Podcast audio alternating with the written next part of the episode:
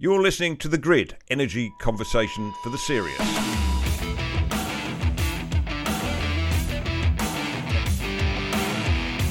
If you're listening from energy starved Europe right now, you'd probably be happy to swap Australia's problems for your own. Australia is the world's second largest coal exporter. In 2022, it exported twice as much coal as Russia. It's the leading exporter of natural gas, with exports three times larger than Russia, and it's the fourth largest producer of uranium, and almost all of that is exported for reasons that we'll go into later in the podcast. Yet at home, the Australian energy system is experiencing a deepening energy drought. A perennial shortage of gas in the southern states has pushed up prices, leading some gas generators to switch to diesel. The main electricity grid linking the eastern states, known as the National Electricity Market or NEM, is running low on dispatchable power as coal fired generators are pulled out from the market to be replaced largely with intermittent wind and solar. The explanation for the Australian energy drought, just like everything else in the energy field today, is complex. But at its core, it comes down to catastrophic market failure, misallocation of capital and resources on a lavish scale that would have had Adam Smith scratching his head. So, what's wrong with the Australian electricity market? And more importantly, how the heck do we fix it? Stephen Wilson is an energy economist with 30 years' experience of the energy sector in 30 countries. He's adjunct professor at the University of Queensland in Brisbane, where I called up with him recently for this conversation. Stephen, welcome. We're always being told that climate and energy is complex. So let's try and unpack the complexity, and I think it might take us more than one podcast, but I think we'll start today with the energy market because yeah. once you understand how the national energy market works, I think some things start to fall into place. So the national energy market was formed in 1998. It is one of the longest interconnected power systems in the world. Stretches from Port Douglas all the way down to Port Lincoln. Doesn't include Western Australia, but encompasses uh, the eastern states. It's 5,000 kilometres between the top and the bottom, but about 40,000 kilometres of transmission lines in between. And the idea was what? So that you could have an, well, as it says, a national energy market in which states could link up their separate power supplies and compete with one another. Is that essentially it? I think that's a good summary. What you basically summarise there actually is, in a sense, the physical system that connects generation and customers through transmission and distribution lines. And the market is a layer that operates on top of that physical system. But the interconnection of what were separate state based systems happened, uh, some of that happened before there was a market layer on top, and some of that happened afterwards. So, for example, the connection of Queensland through into New South Wales, the connection of Tasmania to Victoria, that actually happened after the market layer was put on top of the physical system. Let's just deal with that physical connected yeah. system first. So you've immediately got problems when you think about the distance compared to, say, a grid that connected, say, you know, England, Scotland, Wales, or even Britain and the European Union. Yeah, so the physical connection of a you know geographically dispersed system is a technical challenge, and you know, the Australian system, as you've indicated, is very long. People call it a long, skinny system. You know, we've got about 25 million people, 30, say 35,000 megawatts of peak demand on the system today. So it's not the biggest, physically biggest system in the world, but it's one of the longest and thinnest. And yeah, so there are engineering challenges with that. And the, the characteristics of the system are going to have an influence on how it behaves and operates as a market. and there's, sure. there's, a built-in sort of fragility there too, isn't there? And constraints because yeah, uh, there's only basically one interconnector at the moment between most states. Is that right? Or two between? Yeah, there, yeah, there are there are separate lines that connect, but it, it's essentially like a long. You can visualize it like a long linear system, essentially.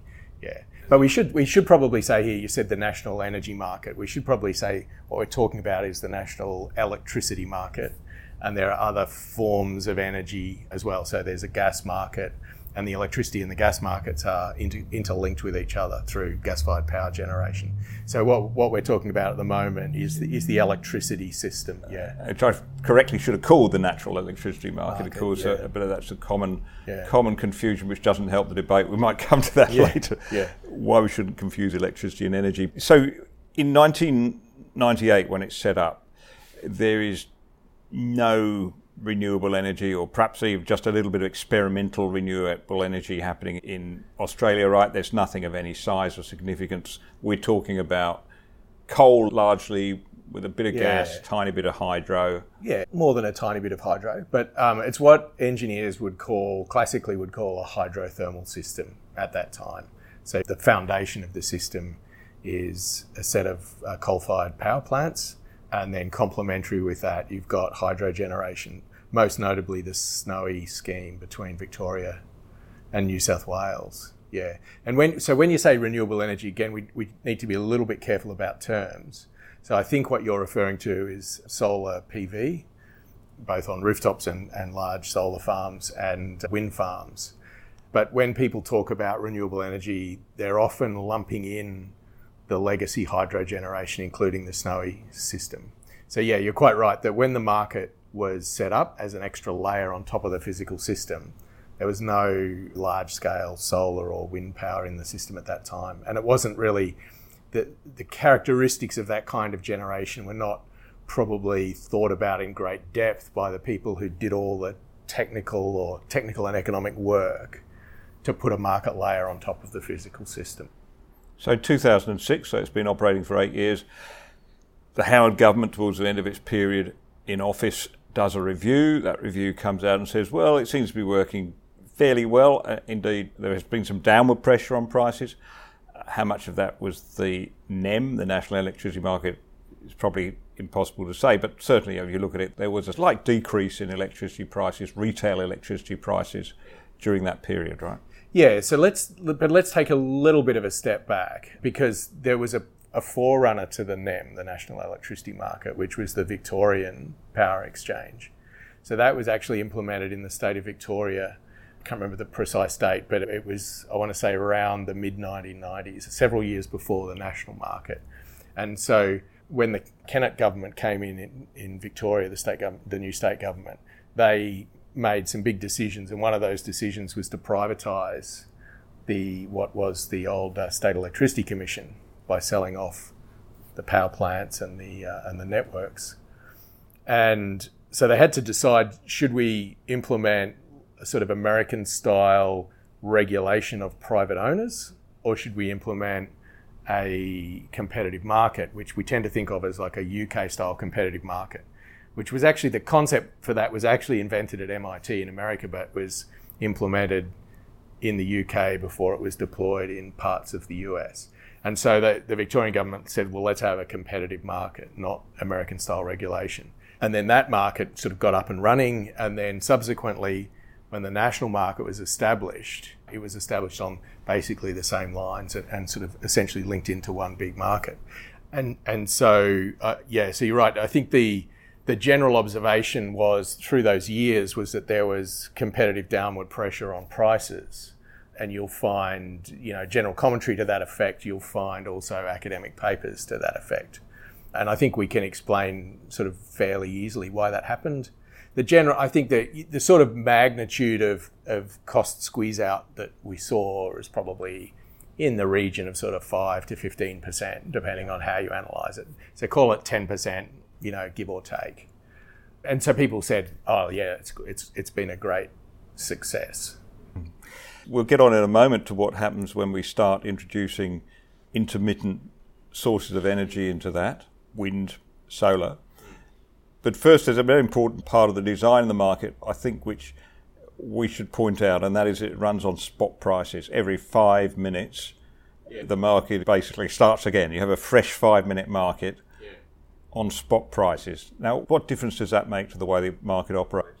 Well, that's the basic economic concept on which the whole design is built. Is that you have essentially like an auction every five minutes. Well, actually, you, you bid, you know, for the day ahead in five minute slices. What that does is it, it sends a set of signals to the owners and operators of those plants. The traders responsible for the, those plants, which determines you know how the system, how the physical system operates. So the basic idea is that at any given time you've got a given set of assets. You know, you've got a given set of coal plants, gas plants, hydro plants, wind farms, solar farms, and what have you. And the question is, what's the most economically efficient way to operate those, subject to all the constraints. So you mentioned that there's a set of constraints there that need to, you know, you need to stay within those physical, uh, technical constraints, and then you're solving for what's the optimum way to dis. The jargon is to dispatch the plant, which basically means what's the answer to the question of which plants should run at what level of output in each five minute interval. Yeah, as opposed to before, say, go back, back to 1980 when the assets were essentially owned by the state governments, I think Yeah. without exception. Yeah. So how? So the question is, well, how did they do it before the market? Yeah. Well, the answer to that is the engineers did this. It, what essentially is the same calculation. So the engineers who were responsible for physically operating the system before there was a market understood the cost structure of the of the different plans and would endeavour to run that system at on a least cost basis. And, and if you go back in the literature, back I think all the way probably to the 1950s, you know that was an operations research problem that was that's been well understood for a long time. And then essentially what the and so essentially what you would do is you you know you would run plants that had high capital costs, but you're just concerned about the operating costs. So plants with low operating costs would tend to be run in first priority, and plants with high operating costs in in um, later in the priority order. So known as usually known as the merit order.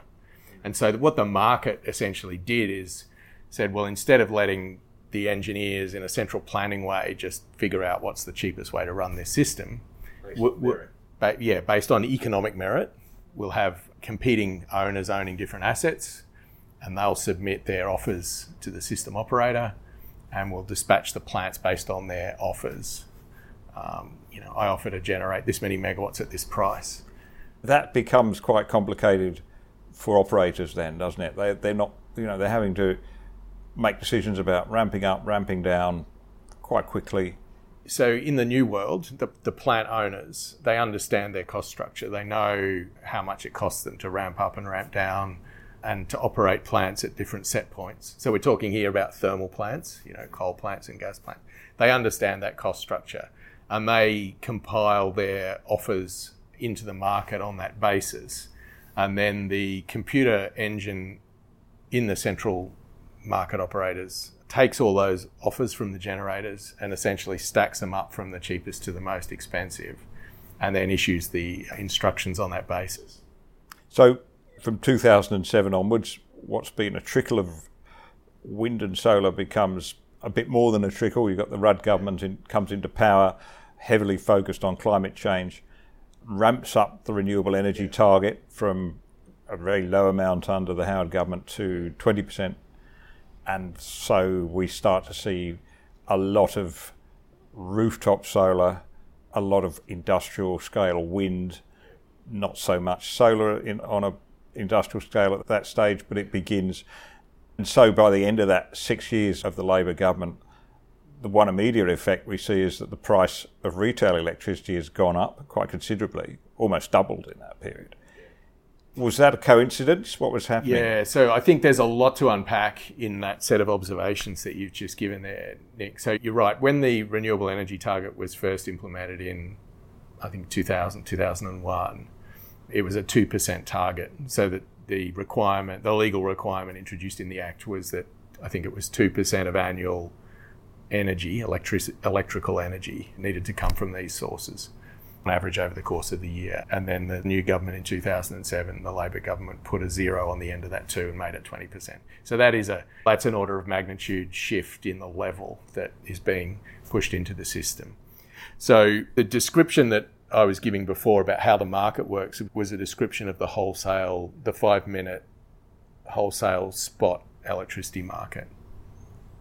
But that's not the whole story of how you get electrons to the customer. You've got a transmission system and you've got a distribution system to get it to the customer.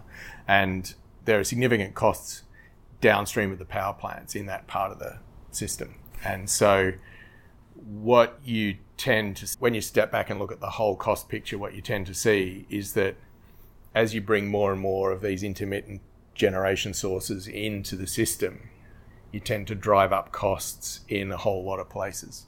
One of those is in other generators having to ramp up and down, and other places in the transmission and distribution system. And that feeds through into the customer bills. So I think that there's a very important point here, which is that in electricity systems, to, to keep an electricity system operating, you've got to exactly match the generation and the load. So an economist would call that supply and demand, and an engineer would call that generation and load. Those things have to be exactly matched, almost exactly at uh, almost a millisecond level continuously. And if you fail to do that, you can find yourself in a situation where the whole system will collapse into a blackout within about a minute. So that technical requirement is quite severe, and the need to meet that requirement at all times has costs associated with it.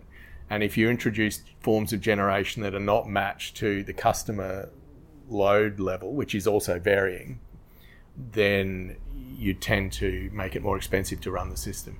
So you've got a technical engineering issue there. Yeah. Something else is happening, isn't it? And that is that intermittent renewables, when they're available, actually get pushed to the top of the pecking order, don't they? They become the go-to source of energy. Well, Why? yeah, indirectly, the way that the electricity market people would visualize that is they actually slot into the bottom of the merit order stack. So they're sort of first cab off the rank, and then everything else is stacked on after that. The reason for that, um, I mean, there's a kind of logical reason for that, right? Which is that the what an economist would call the short run marginal cost of generation from wind or solar is zero. So you're not you don't have to burn any more fuel, you don't have to incur any more variable maintenance to to generate an extra unit of electricity. It's basically just if the wind's blowing or the sun's shining, that output is there, whether you take it or not.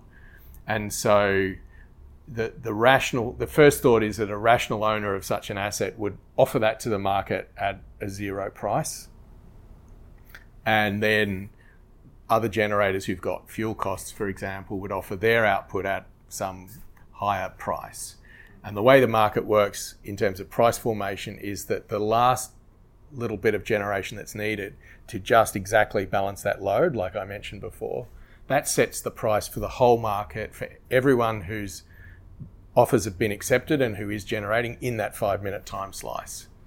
And so if that's a, a gas plant that offered in at 10 cents a kilowatt hour, that's the market price for that period. If it's a diesel generator offering at 30 cents, that's the price for everyone. But on the other hand, if you get to the point where you've got lots and lots of wind and solar being available in the market, and let's say at a particular time of day, uh, perhaps on a weekend, um, with when the, de- customer demand is low, you can actually have a situation where the price might fall to zero or even a negative number. I just said that you would think the logical price offer from wind and solar would be zero, but it turns out that it's actually a negative number.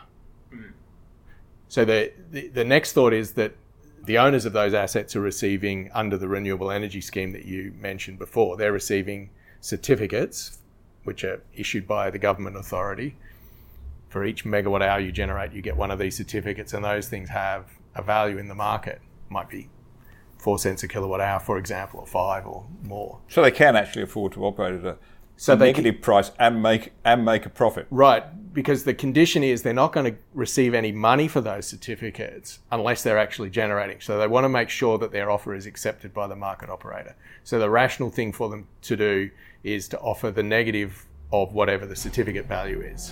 And so you start to see renewable energy companies driven by the profit they make from certific- certificates yeah. rather than the profit from generating electricity. Yeah, that's essentially the situation with this kind of market is that the primary product is the piece of paper, it's the certificate, and the electricity is essentially the byproduct. Because under the law, anyone who's got retail load or a large industrial customer with their own load is legally obliged to buy X percent of these certificates or pay the fine. And, and so that creates the market demand for the certificates. that then becomes the driver. But then it, it gets more complicated, Nick, which is so the, the next thing that happens is if you've got a lot of, particularly if you've got a lot of wind and solar in a particular location where there might be, let's say, a transmission constraint. So you, your wind farm is, let's say, next door to my wind farm, yeah. and you want to make sure you don't get curtailed because there's not enough transmission capacity. So you don't want to bid, let's say your certificates are selling for say you've sold them to someone for let's say five cents and you want to make sure you're getting that revenue and you don't want to be curtailed. And so what you end up doing and then i behave the same way because i don't want to be curtailed either. So we both offer all of our output to the market operator at the floor price which is minus $1000 a megawatt hour minus 100 cents minus a dollar a kilowatt hour in the hope that someone else will set the market price and we'll get positive revenues. Yeah, sure. So, it's, it's essentially a a loss leader, a, a dumping sort of behaviour. You, you could dis- you could describe it like that. Yeah, yeah, that's right. So this is why. Yeah. Once you get renewables in the market, with I guess we'd call that an implicit subsidy. They're being implicitly subsidised, if not explicitly subsidised, by if not by the government, but by yeah. a, mechanism the government has placed in That's place right. that ends up consumers end yeah. up paying for. Right. Immediately, I suppose you start to see why coal is going to be bottom of the queue or gas is because they actually have to charge price for their product, electricity, that reflects their costs and investment. Right. Yeah, so the market strategy, the, the strategy that the coal and the gas plants adopt in offering their generation into the market will change in the presence of the wind and solar. Right. It can be rational for a generator that has high startup and shutdown costs. They might be motivated to actually offer in certain five minute time periods to offer in even at a negative price, which is a way of saying to the market operator, look, I don't really want to be turned off because I've got shutdown and startup costs. So I'm willing to actually pay the market, pay for the privilege of being allowed to generate for certain time periods. But only you'll only adopt that kind of strategy if you're confident that there's other times when you can when your offers will be accepted at a much higher price and that that will compensate and on average overall you'll end up maximizing your profits. So, you, but you can see how the interact, the dynamic interaction yeah. between the renewables and the thermal plants can can get quite complicated. Yeah, when, when you start to see saturation of wind and solar, you can get the situation where essentially you force the thermal plants to close. Yeah, and there's a lot of knock on effects happening in the way, aren't there? So, as the profit margins are squeezed for coal and gas generators, or coal generators principally, they've got less to put back into maintenance or putting in new plants. Yeah. So, plants begin to run down more quickly than you'd yeah. expect. There's no investment left for you know putting in a new set of gear, which you might do halfway through the life of a plant. Otherwise, you start to see coal gets driven out of the market much quicker than you might expect, and much quicker than we're ready for. Yeah, that's right. That that can happen. But there's and there's another effect that's also observable, which is that there's a sort of uh, can, I sometimes call it a cannibalization effect among the renewable generators because if you've got, they're all driven by the same ultimate driving force, which is like the sun and the weather. And so they tend to be highly coincident in their output. And they're not ultimately in control of their own output because they are weather dependent. And so when it's very sunny and there's maximum output from solar, that tends to push down the wholesale spot price, the, the five minute spot price. And the same effect happens for wind. And so they one of the saturation phenomena is they start cannibalizing their own revenues as well as the revenues of the thermal plants. But and then so they, this throws up a paradox. What you've just touched on is what I call the power system paradox, which is that the system as a whole needs certain assets, but then the it doesn't make financial sense to the owners of those assets to keep them available to the system.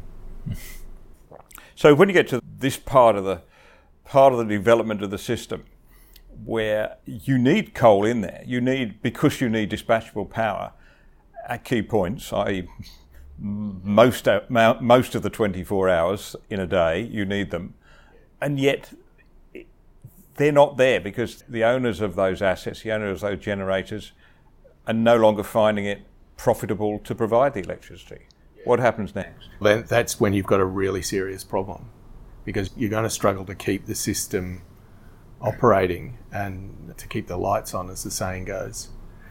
So you, what you've essentially done is you've forced assets off the system before there's a proper replacement or set of replacements f- for the set of services that those assets have been providing.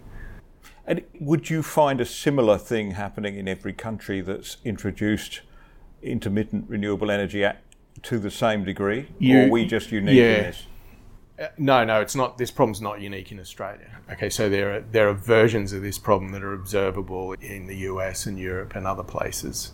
One thing we should say is that every power system is unique in some sense. Like there are no two power systems in the world that are completely identical with one another.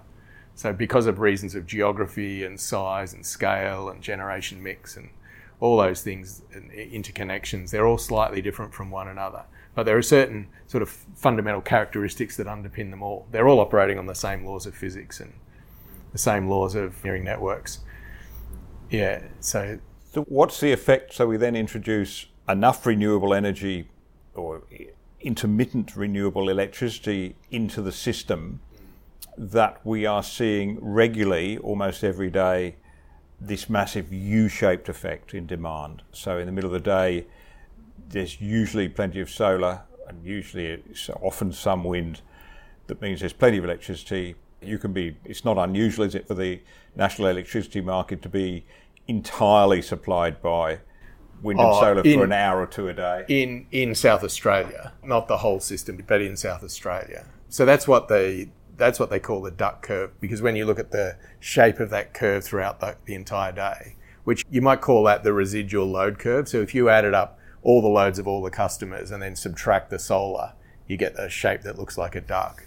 So basically, the tail of the duck is the sort of the morning peak when everyone gets up and starts getting ready for work, and then the sun comes up, and then you subtract that from the load, and then in the evening when the sun sets, you go back up and you have a second peak higher than the first, which is the head of the duck. So that's a problem. So the question is, what happens when in the in the sort of the middle of the Yeah. I mean, you just the swi- middle of the day? you're simply switching off coal-fired generators. you're, well, you're unloading you're unloading the main system, and so what actually happens in South Australia is there'll have periods of time where the total wind and solar generation can exceed the in South Australia can exceed the total customer demand in South Australia, but to keep the system stable and operating, they tend for most of the time to still be running some gas plants and then so then they've got excess wind wind and solar in excess of demand plus gas generation additional generation in excess of demand and then that all has to be exported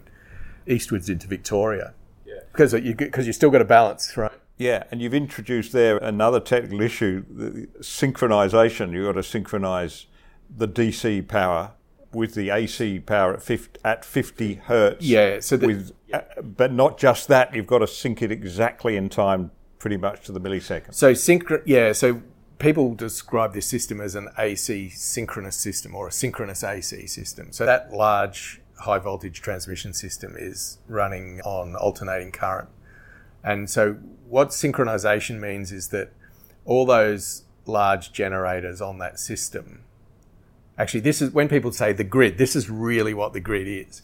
All those large power plants on the system are all in sync at nominal 50 hertz. So, say nominal 50 hertz, they're actually almost never precisely 50 point, you know, zero, zero, zero. They'll be like slightly above or slightly under, but they're all in sync with one another. And what that means is that, that so the waveform, that you know sine curve that's got 50 cycles a second, is is locked together for all those machines from Queensland to New South Wales, Victoria, South Australia, all in perfect sync. And so they're actually spinning as if they were one machine. Like there's there's 16 coal-fired power plants plus the gas plants, and there's something like I think it's about 48 individual coal units plus the gas units. So for any unit that's on and generating at any given time, they're locked together like as if they're one single machine. So it's a giant machine of machines. That is the grid. It's the transmission lines that connect them together that make that possible.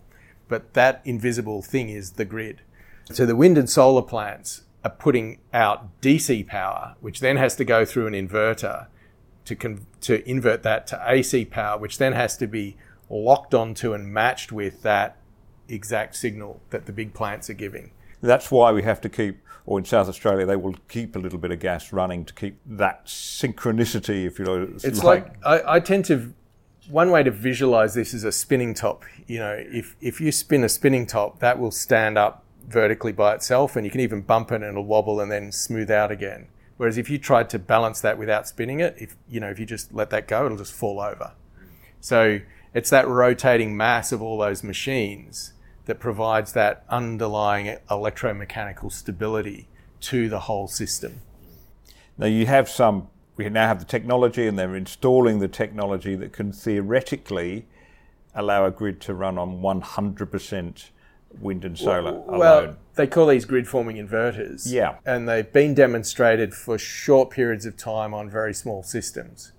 But it's still an open question in my mind as to whether that's possible on a large scale system. So that's the first question. Can you really get a large scale system with that many devices, with electronic control through these grid forming inverters to achieve stability? And I think that's an open question. And my sense is that the answer to that's no, you can't. And then the second question is, well, if you can achieve that technically, well, how much is that going to cost, and can you achieve the reliability levels that you want? Yeah, uh, certainly, we, it'll be a world first, is what is what you're saying. Yeah, yeah. Another world first for Australia. Okay, so go back to the duck curve. Let me take you back to the duck curve. Now, what happens at that point? I, I always see it as a sort of the moment the ute pulls up in the drive, the guy gets out, cranks up the air conditioning, grabs himself a beer, uh, and the sun is going down. Yeah. And we may be unlucky, and the wind might drop off in some key locations as well. So the amount of renewable energy just drops quite dramatically, often in a period of about half an hour. So then what happens? How do we keep the lights on? Well, that's probably one of the more challenging times of day for system operation. So it was always the case that on a hot summer afternoon, you would see very steep ramp up of demand on on the system. But you know, in the traditionally, you'd be sort of you'd be ready for that, and you'd have a whole lot of generation that's generating at a steady level and then ramps up to meet that peak and you bring on, you know, the more expensive generation to do that. So the open cycle gas turbines and the hydro plants would be sort of ho- holding there ready to generate. Whereas now you've got that's being exacerbated by the falling output from the solar. And if the wind's dying as well, that exacerbates the problem. So, yeah, it's that's a very difficult time of day, and how that's going to be achieved in the system going forward, I think that's a huge question. Because at the moment, typically what we see when you look at the the interactive map, which shows you the, the way electricity is flowing from state to state, you'll often see suddenly Queensland becomes crucial. Queensland's got a lot of coal generation left. New South Wales, some, but it's getting less and less by yeah. the day, it seems. Yeah. So suddenly Queensland's providing all that coal. Doesn't and the price goes shooting up because yeah. it's a spot price. Why aren't the coal producer coal generators making so much money at that point that it'll see, see them through the rest of the day? Oh, they anyone who's generating at the time the price goes to those levels is making a lot of money. But the question is, you know, on balance overall, how does that how do the numbers pan out? You know, you can because remember the price can go to very high levels. So it's uh, I'm trying to remember the market price cap now. It's ratcheted up. Well over a thousand.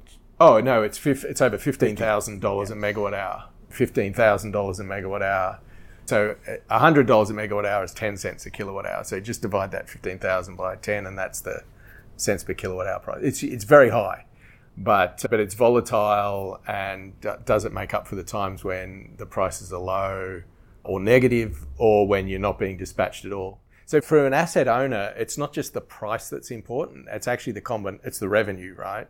That they're getting to cover their costs. So it's a combination of the price they're seeing and the amount of dispatch that they're getting. We've now got well beyond that point. We now have much more intermittent renewable energy in the system than we did have even five years ago, and it's growing. The government says that we need to have many more times what we've got in existing by 2050. By 2030, we have to, I think, double the amount of renewable energy we have in the system. New problems start to develop at this point, right? But let's make an observation here. So, the question that should be asked is what's the optimum amount of wind and solar? Well, the government would say it's 100%. Well, okay.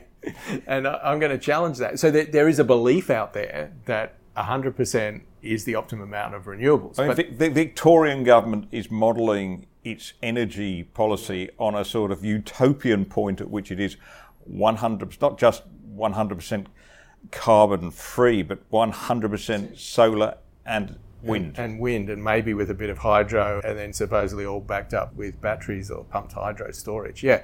But I mean, f- from a purely economic point of view, I think any sort of well-trained economist would look at that and think, well, that seems like a strange, you know, conclusion, and what's actually sitting underneath that. And from an engineering point of view as well, you know, to, to claim that such an extreme point would be the optimum is highly questionable, just right off the bat. And then when you actually go away and do the work, what you find is so there's a there's an engineer's instinct that says the optimum is probably close to the natural capacity factor of the resource right? So for so solar in Victoria, you'll probably generate something like 15% of the theoretical maximum output. You know, if the sun was overhead at midday all the time, that's 100%, but it's not. And so in Victoria, south of the divide, it's about 15%. Up here in Queensland, it's something for a fixed panel, it's something like 20%. If you've got a, a tilting panel like in a solar farm, you might get 24%. And then for wind, you're probably in the low 30s, low to mid 30s. And so for wind and solar collectively, it's something roughly like 25% on that order. Now, that's actually the amount of wind and solar we've got in the national market at the moment. And, and, when you do the detailed modeling, you actually get a result that's like not far away from that initial kind of engineer's instinct.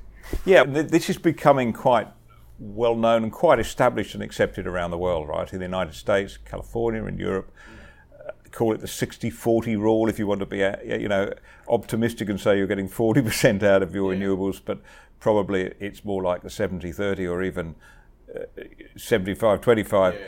But that's the point at which you say n- renewable capacity beyond this point, and by capacity we don't mean dispatchable, we mean what's on the nameplate.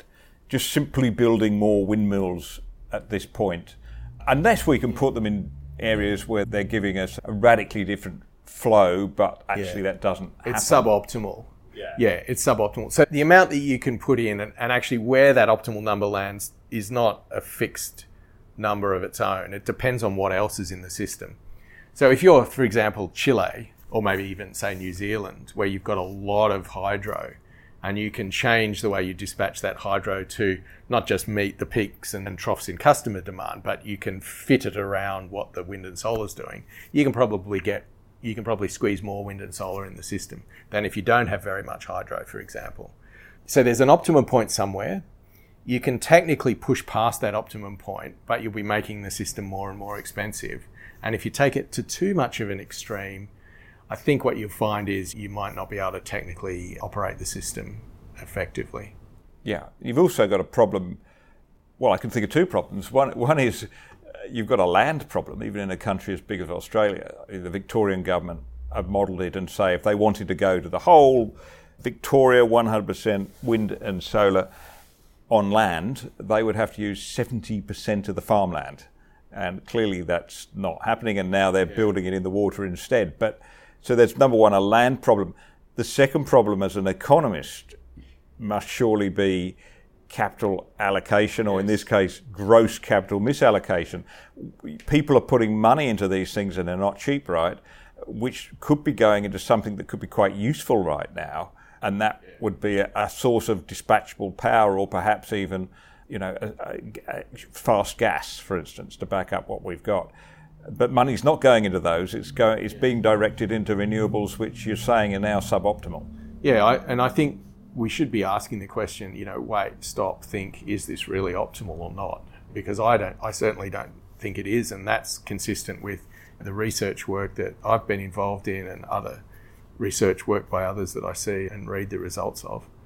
So, yeah, it's a serious issue. And the other thing Nick, to just observe here is that this is really, it's highly nonlinear.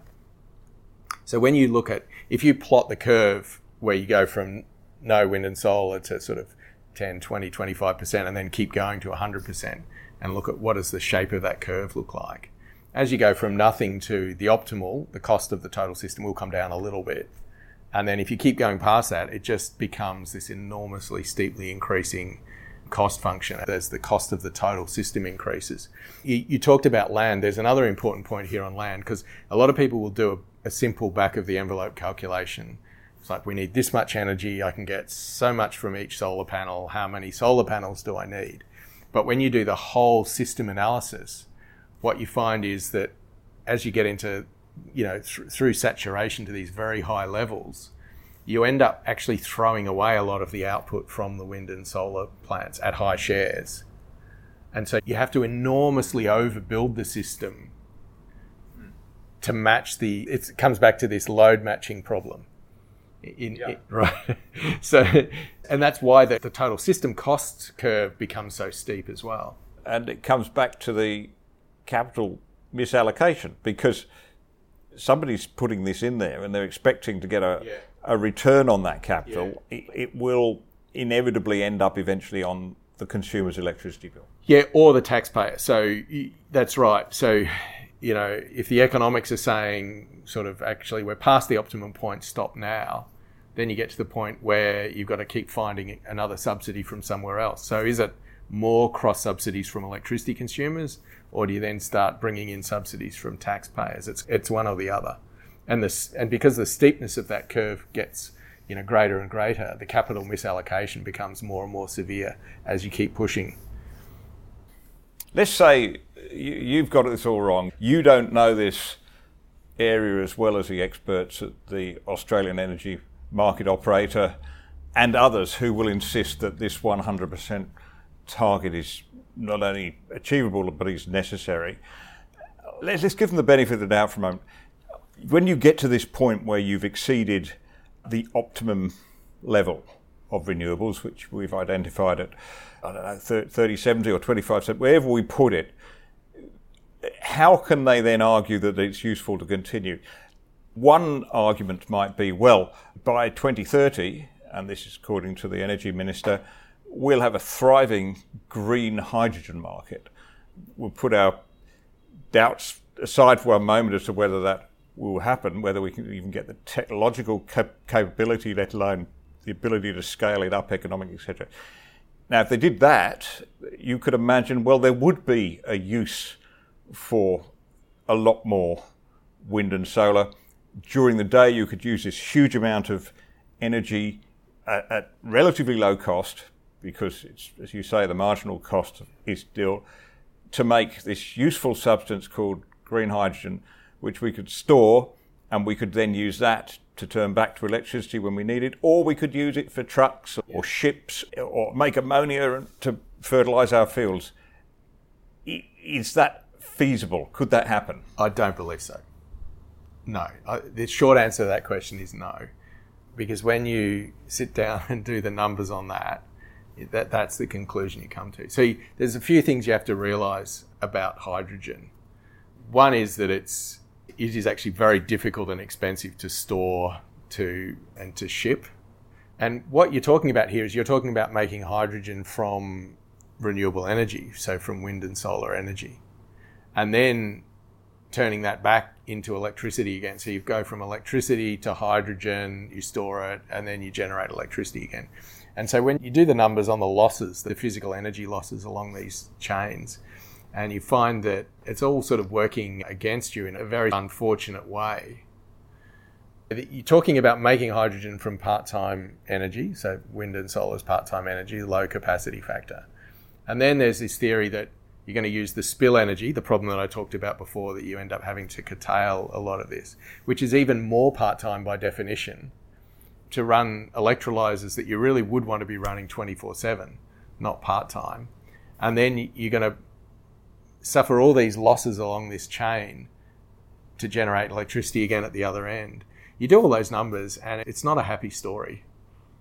So the whole idea of green hydrogen that's made by from these sources of energy only, at least, is really just wishful thinking. I think there is a lot of wishful thinking that's gone into it. And I think we should distinguish between the export story and the domestic electricity system story, you know, as a sort of source of so called firming in the Australian electricity system. When you look at the export story, you've got all those part time problems and the severe economics of that that I talked about. And then you've got the cost of conversion and storage and transportation and reconversion at the other end. Is Everyone that I know of that's done the numbers has come to the conclusion you don't chill the hydrogen down to minus 253 Celsius and ship it. You turn it into ammonia and you ship the ammonia and then you convert it back at the other end. The problem with that is that assumes there's this enormous market for hydrogen in the Indo Pacific, for example, or even as far away as Germany. And then you think, well, okay, in the Indo Pacific, if the customers really want zero emissions hydrogen, they can make it themselves. They can build a small modular reactor or a nuclear power plant, electrolyze the hydrogen, or there's actually other ways you can make hydrogen using nuclear as well. They make it at home on a full time 24 7 basis, not on a part time basis. And then you eliminate that whole conversion and shipping chain. And so the green hydrogen from Australia is never going to be able to compete with that product. And then you think, well, okay, if they're going to build a, nuclear plant to make carbon free hydrogen, then they don't need as much hydrogen as we thought either. They only need a little bit for certain niche applications. They'll just use the electricity directly and get rid of all the losses in that chain. So, you know, that's, I think people are starting to realize that that, that story's falling apart. And it's assuming we've got some natural advantage as producers that others don't. Whereas, in fact, the most important advantage that you need if you want to become a global hydrogen hub is cheap energy. Yeah, if you're going to compare green with green, so if the rule is it has to be made from wind and solar, and wind and water, then we probably would be the cheapest place on the planet, with the possible exception of certain parts of the Middle East or North Africa. But we'd be globally very, very competitive. But the problem is, you, you know, you will bump into competition from another product that's also zero carbon and that has, I believe, an unassailable cost advantage to the end of time. So, right. That being, that being, well, that's nuclear. You know, hydrogen made from nuclear. Yeah. Let's go to nuclear, but let's go back to where we were. We got to that point where we've decided that we've, at least in your analysis, and I see no reason to disagree with you, we have or are close to getting to the point of peak intermittent renewables in the it, we can't call it saturation. Saturation. saturation point. We're close yeah. to saturation point. Yeah. So where do we go from here? We first of all, from a market point of view, we need to incentivize. We need some way of incentivizing people to invest in dispatchable forms of yeah. electricity, uh, and that may be coal, maybe clean coal, maybe gas, or maybe nuclear. But how do we incentivize that now yeah, in the market? That's so that's a very big question. Market incentives for investment. And I think that's an important question. It's on my list of important things that people aren't even thinking about properly and certainly not talking about properly yet. We've got to start talking about this.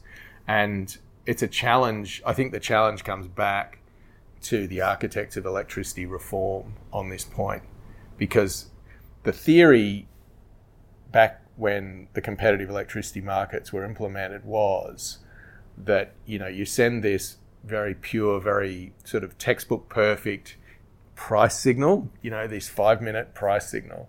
You send that out, and investors see that and they respond in the right place at the right time with the right kind of assets. They invest, and then we always have the, the sort of the best system that we can under the circumstances.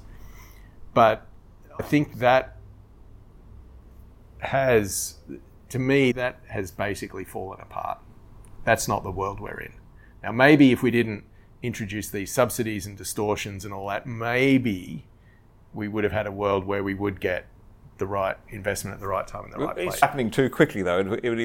yes, you're right. You know, Adam Smith would probably be delighted with the sort of price signals that are sent out at five-minute intervals. But You don't make a decision to invest in anything at a five minute. Yeah, that's let, right. Let alone something Yeah. as complicated or expensive as a gas or Yeah. electricity generator. Yeah, so if, I mean, if we were able to take this story back to Edinburgh in the 1700s, or bring Adam Smith into the room here in, in Brisbane and ask him about it, I'm not sure he would think that 1990s style electricity competitive markets is a brilliant idea. I'm not convinced of that. I think he would still see that there is a role in certain infrastructure sectors for the state. So it turns out that this was questioned at the time. Actually, this was questioned before the 1990s. It was questioned in 1983 by another couple of professors at MIT. And they said if you implement that kind of market, you're not necessarily going to get the kind of investments you want, certainly large scale investments. They said if you want anything like the kind of traditional large power plants that underpin power systems, you really need long term contracts.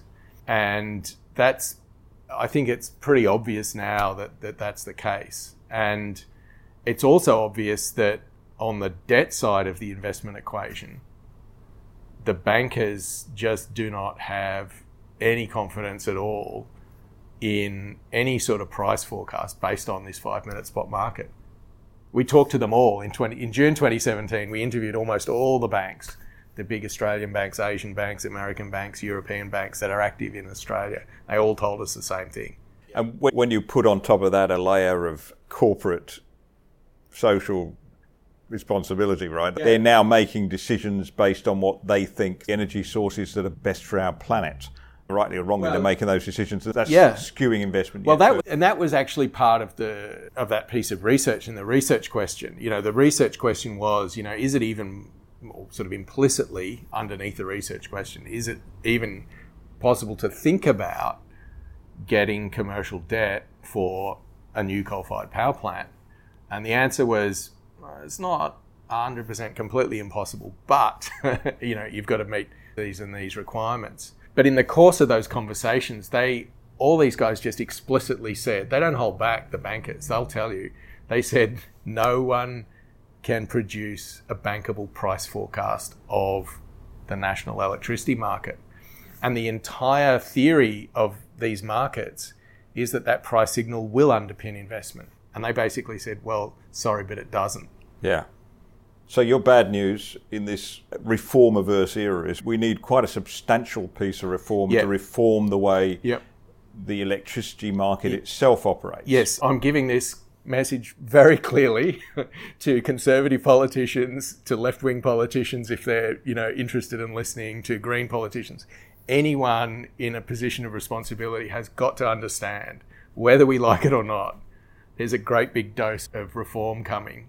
It's whether we go for nuclear or not and whether we like it or not, we are going to have to deal with this problem. And the- only alternative to that I can see is massive government investment on a scale that would make the nuclear submarine program look t- tiny to try and force the market with all the consequences that come from that misallocation of capital. it, we could end up with massive government investment. I'm not sure that that's necessarily the only solution to this problem. We certainly could do really stupid, really enormous, really huge government investment, you know, throwing money at this problem. Or we could step back, take a deep breath, ask some really difficult questions and work out the way I'm framing this question, Nick, is where does the market end and the state begin? Where does the state end and the market begin? When we come to the electricity sector and when we come to the energy sector more broadly, we need to be having this conversation. Yeah.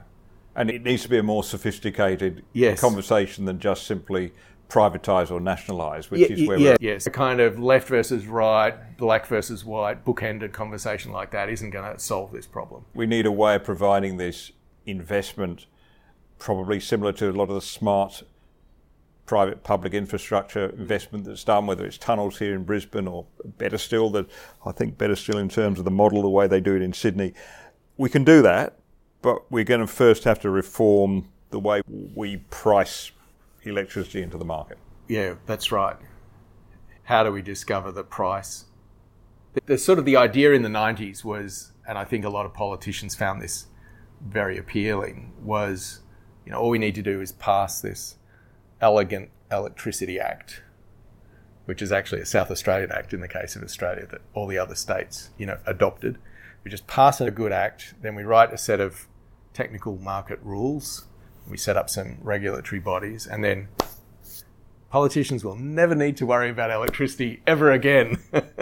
and the reality, I mean, as Tim Stone in the UK says, you know, in these sectors, government owns failure. So when the market collapses, when it stops working, when there's disruptions to the power supply, people don't go and criticize this mysterious abstract thing called the market. They just look straight at the minister and they say, You're responsible, minister. What are you going to do about it? Two questions before we wrap up, Stephen. The first, going back to the conversation we were having earlier about the comparison between the way the market used to be run and the way it was run post 1998 when we moved to spot prices. And you made the point that in the earlier market, there were actual engineers sitting in the room working these things out with slide rules and mm. abacuses and things like that. Does, does the new market have people in the room, or is it all done by computers? Oh yeah, no, there's definitely people in the room, but actually there's an important point here as well, which is you know when we talk about AEMO, it stands for Australian Energy Markets Operator, so it's actually markets plural, and it's energy because they're running both electricity and gas markets, and they're running markets in different parts of the country. But they actually forgot the S in the name, so that they're really the Australian Energy System and Markets Operator. It really should be AESMO. And so there's a floor where the market is operated, and then there's another floor where the physical engineering system is operated. When everything's going fine, the market just operates and the system more or less takes care of itself, let's say. When there are problems, it's the system operator who has authority that's higher than the market operator. And we saw that. So we saw that in June when the market dispatch engine wouldn't solve and the decision was made to suspend the market. So that five minute spot market was suspended for, I think was more than a week. And by the way, I heard that yesterday in New South Wales, they suspended the spot market in the New South Wales region yesterday afternoon. Right. So that's, and then, so what's happened there is that the engineers have taken over and just said, right, we'll just do this like we did in the old days and we'll just issue manual dispatch instructions and keep everything working and we'll sort the money out later. So, in effect, the, the problem, uh, no doubt unintended, but we, the, the, problem with it was that the engineers suddenly were not part of that decision making process. They were just pushed off back to the generating plants and said, Here are your instructions, you make it work. Yeah, I think probably what happened in the 90s is a lot of these sort of the old guys got, you know, sort of retired off. And the, the philosophy was, well, yeah, thanks, but we don't really need you anymore. And then there was this shift of emphasis sort of onto economists through the reform years and then onto finance guys and traders, you know, as the market got up and running and the idea that the, you know the physical system will more or less take care of itself. And I think, um, yeah, the, the wheel's kind of turning. I have to say. Finally, to nuclear, because I know you've just returned from a fact-finding tour of the US and Canada, looking at small modular reactors. Um, what is your verdict about uh, their potential in the Australian context? How much of our energy problem can they solve and how quickly? I think they can solve a lot of the problems. So if you look at this class of technology, it actually ticks the boxes that everyone wants to see ticked. You know, it can tick the cost box, you know, reasonable um, cost levels. Um, definitely the reliability box. And of course, you're getting power with zero emissions. So, you know, I think a lot of people are starting to realize that, um, that at a minimum, we need to be considering this technology. And um, let me hone in on that cost and uh, ask you to. I won't ask you to put figures around it because that's that's hard at this stage for a lot of reasons. But when you look at, uh, say, Victoria's plan for offshore wind, which PwC prices at $29 billion to do what they want to do with wind, uh, and for that, they're getting a lot more intermittent renewables, and there's probably considerable transmission costs on top of that. Is that, how much, how, how, how snugly in the ballpark does nuclear sit if we're talking about that sort of money? Oh, very well. I mean, I, I, haven't done a specific sort of deep dive analysis on Victoria, looking at you know offshore wind in Bass Strait versus, say, a fleet of small modular reactors to replace the Latrobe Valley lignite stations as they retire. But I would be very surprised if, you know, a, a well planned fleet of SMR plants in the Latrobe Valley would not be much, much lower total system cost for Victoria and more reliable than offshore wind turbines in Bass Strait, and of course um, with with no CO2 emissions. I think what you'll end up with with the wind plan is you'll fail to um, solve the CO2 problem because you'll end up having to go to other solutions and still having residual CO2 emissions in the grid. Thank you, Stephen, for that. We have uh, been uh, an education from my point of view, and I'd, I'd I look forward. We should do this again and unpick some other areas of this complex problem. Thanks, Nick. It's been a real pleasure.